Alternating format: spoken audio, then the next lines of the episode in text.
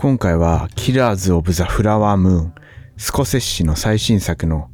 話を、えーしたいと思うんですけど、でもね、全く関係ない話をしたくて、あの、冷蔵庫マグネットで、水道の業者のやつって、ポストとかに入ってたりするじゃないですか。で、あれをさ、まあ、わざわざ冷蔵庫に貼っている人っていうのは、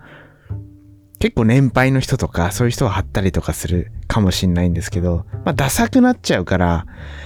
で、あと見栄えも良くないし、で、いろんな種類もあるし、あんまり貼ってる人っていないんじゃないかなと思うんですけど、でもポストとかにさ、結構入ってるんですよ。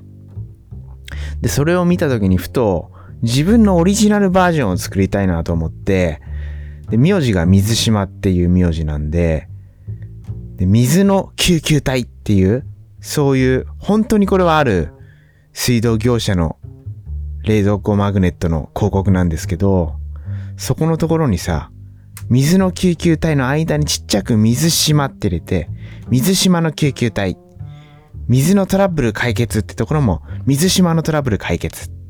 とかまあ、そういうことをして、パロディ冷蔵庫マグネット水道業者バージョンっていうのを作ったんですよ。で、30枚ぐらい作って、まあ実際のね、実物を見せたいんですけど、まあ、いかんせん音声配信だから見せられないんですけど、大量に作って、で、本当にもうね、そっくりです。そっくりそのまま、水道業者の、そっくりそのままのものを作って、で、職場に持って行って、職場のさ、冷蔵庫があるんですよ。冷蔵庫とか、あと、ロッカー。みんなが使うようなロッカーにさりげなくね、貼っといたら、まあ気づかないっすね。誰も気づかなくて、で、まあ一日ごとに枚数を増やしていったんですよ。こっちはもうだって30部作ってるから大量にあるんで、2枚貼りゃ気づくだろうと思って2枚貼ったら気づかない。で、3枚貼っても気づかないと。もうね、これもうどうしようもならなくなって、もう思わずさ、自我が出ちゃって、その職場の人に、なんかこの辺に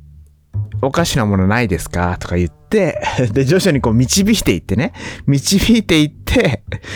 このほら、マグネット見てください。よく見てください。え、何ですか？これ別に普通のよくある水道業者のやつですけど、私こういうの嫌いなんですよね。こういうなんか、もう大量にあって気持ち悪いじゃないですかって、その人はその冷蔵庫マグネットのさ、やつを剥がしてゴミ箱に捨てたんですよ。で、ゴミ箱に捨ててちょっと待ってくださいと。それが大事な、大事な、やつなんです。よくそれを見てくださいって言って、よく見てもらって、あ、これ、水島って書いてあるじゃないですか、みたいなことでね。まあ一瞬盛り上がったんですけど、この気づかれない時のさ、寂しさ。自分の狙いだと、まあ、貼ってあって、ふと見た時に、あ、何ですかこれ、水島って書いてあって、もうめちゃくちゃ面白いですよね、みたいな、そんなノリになると思ったんですよ。でもならず、誰も気づかず、で自分で思わず言っちゃったみたいなね。そんなことがあって、お前職場で何してんだってことにはなるんですけど、まあ、そういったね、小さな楽しみを仕事の中でも見つけていくと。で、仕事には全く関係ないですけどね、完全なる自分の自我なんですけど、で、今回紹介する映画、キラーズ・オブ・ザ・フラワームーン、スコセッシ監督の作品ってさ、抑えられない自我を、こうなんとか抑えようとしつつ、でもやっぱ爆発しちゃうみたいなさ、そんな主人公が多いじゃないですか。これ結構無理やり繋げてるけど、スコセッシに。でも初期のスコセッシ作品でそういうのが多かった気もするんですよ。タクシードライバーとか、まああとは、キングオブコメディとかその最たるものかもしれない。俺ってめちゃくちゃ面白いぜっていうさ、その根拠のない自我というか、で根拠のない自我を爆発させてみたいなね。で、そういう意味でもスコセッシ作品に影響を受けてる監督ってやっぱたくさんいますし、そういう映画って、ジョーカーとかはまさにそうですもんね。タクシードライバーだし、キングオブコメディだしっていう。で、やっぱ普遍的な自我というものを描いているっていうのが、まあ、スコセッシの作品の特徴なんじゃないかなと思っていて、で、割とスコセッシ作品はそういう意味でも見てるんですよね。レイジングブルとか、これ、レイジングブルね、全然見てなくて最近見ました。レイジングブルもまさに抑えられない自我でどんどん破滅していくというような男が描かれていましたし、で、アイリッシュマンっていうのが、今回紹介するキラーズ・オブ・ザ・フラワームーンの前の作品ですよね。2019年にネットフリックスオリジナルで公開された作品。まさにさ、レイジングブルなんてアイリッシュマンの焼き直しっちゃ焼き直しですからね。デニーロが出てきて、で、まあ若い頃の話。で老いた時の、その落ちぶれた具合とかね、そういうのを考えた時にそうだし、まあ、沈黙もこれも見に行ったな、劇場に遠藤周作の原作の話ですけど、これもすごい良かったですしね。で、なんだかんだでいろいろ、まあ見ているスコセッシ作品。で、今回公開されたキラーズ・オブ・ザ・フラワームーンを見たということで、その感想をね、まあいろいろと話せればなと、そんな風に思ってます。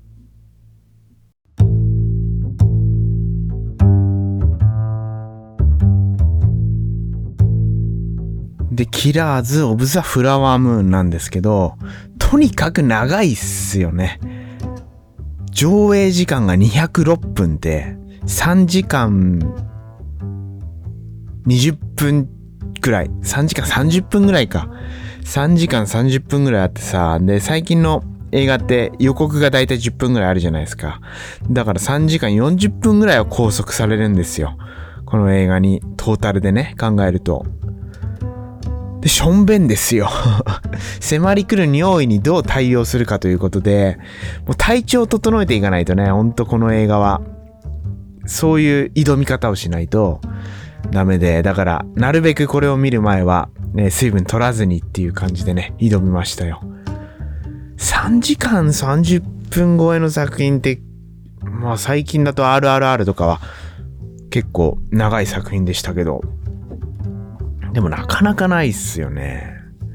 休憩時間欲しいよね。こうなってくると。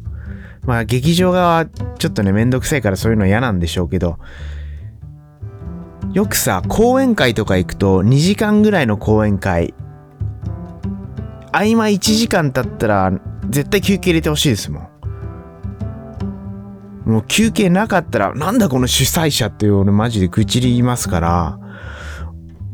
2時間拘束されるイベントがあったら絶対休憩欲しい。でも3時間30分拘束される中で休憩なし。これはね、もう体調万全に整えていきましたね。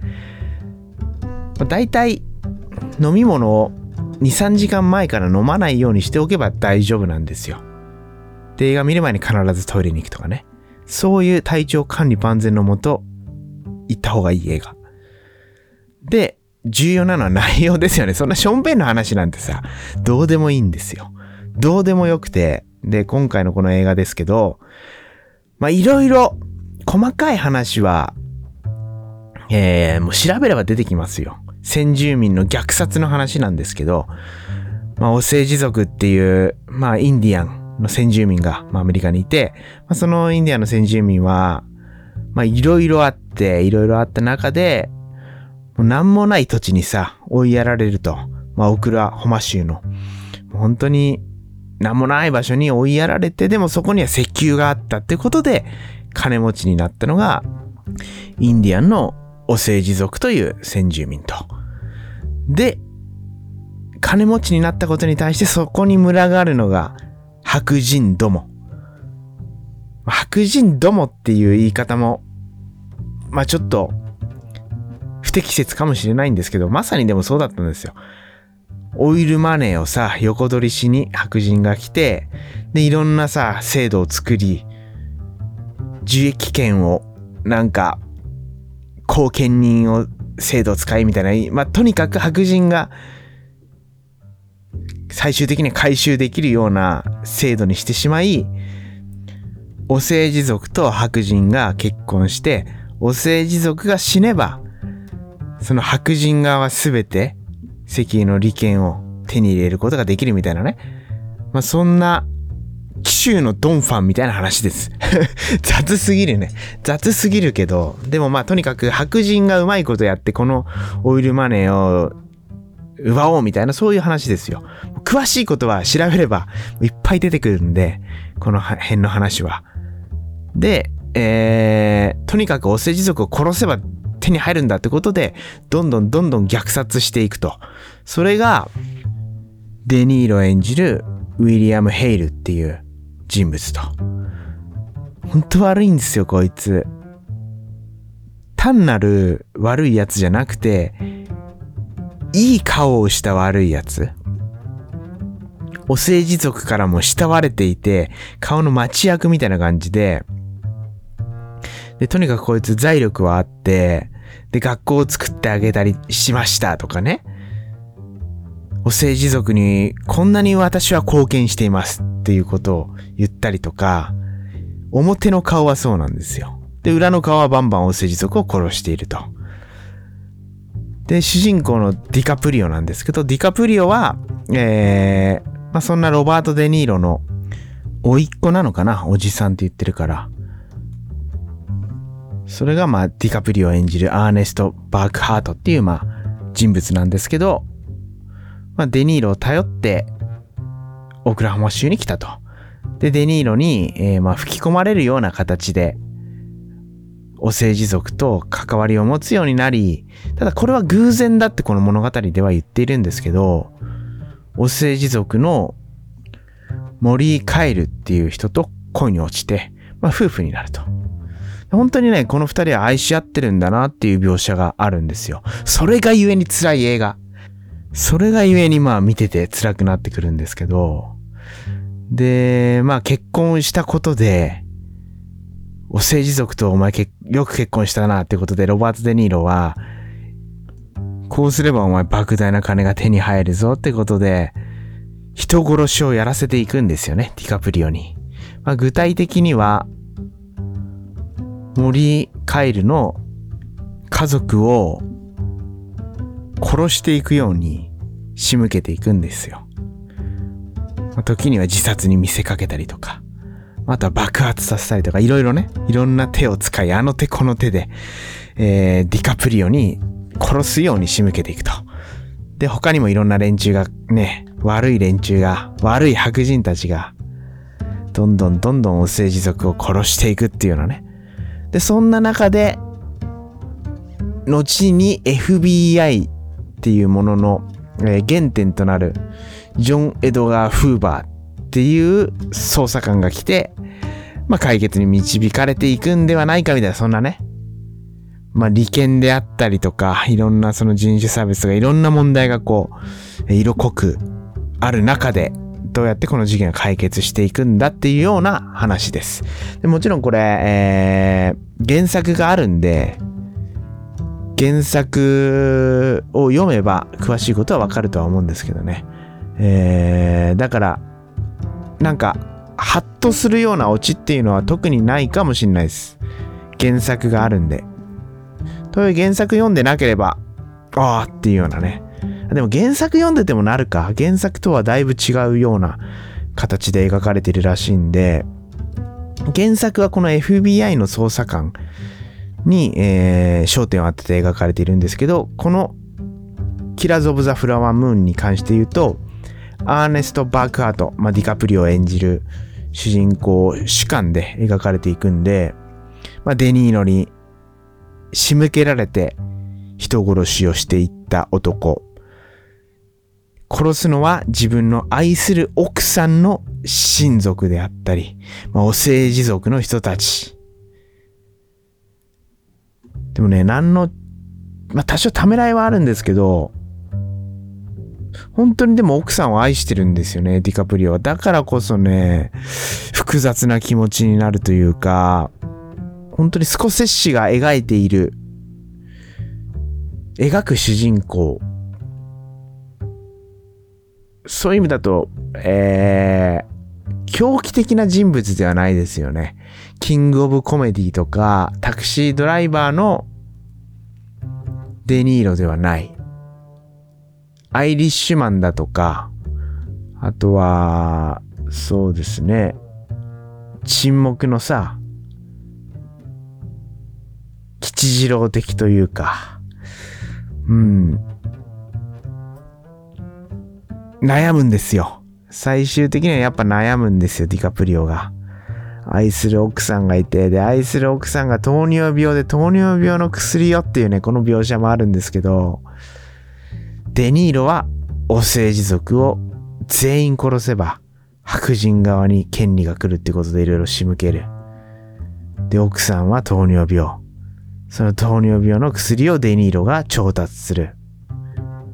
ディカプリオは泣きながら奥さんに糖尿病の薬を投与するというシーンとかね、非常に泣きますし、あと最後のシーン良かったですよね。ここでさ、奥さんはそうなってああなるんだみたいな。見てよかった3時間30分。匂い我慢して見てよかった。そして最終的には人を愛するとは、人を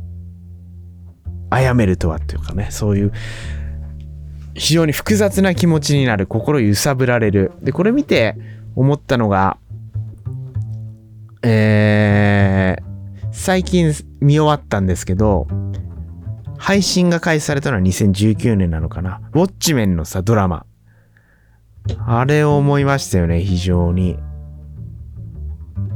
いいやつぶってるやつが実は裏ではすげえ悪いことしてて、で、そこに加担していく中で、あれ？ちょっと自分のやってることおかしいんじゃないかってことを思いながらもでもやってしまうと。でもやってしまう側には愛する人がいてとか、そういう複雑なね、非常に思いに駆られる。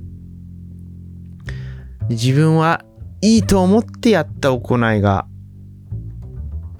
回り回ってっていうね。人間とは何なのかってことを本当に考えさせられるテーマで、そういう作品をやっぱスコセッシ描くのはうまいなって思いますよね。アイリッシュマンとか見てて思ったことがあって、俺はね、絶対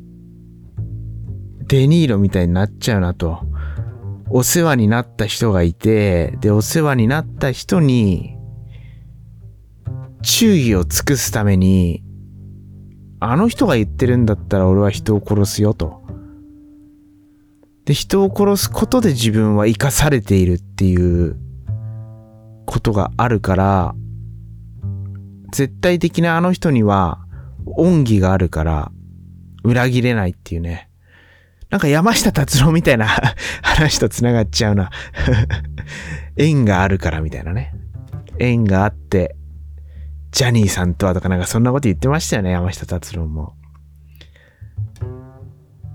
だからね、この、悪いとは、まあ、完全にいけないことですよ、人を殺すっていうことは。人を殺すってことはいけないことですけど、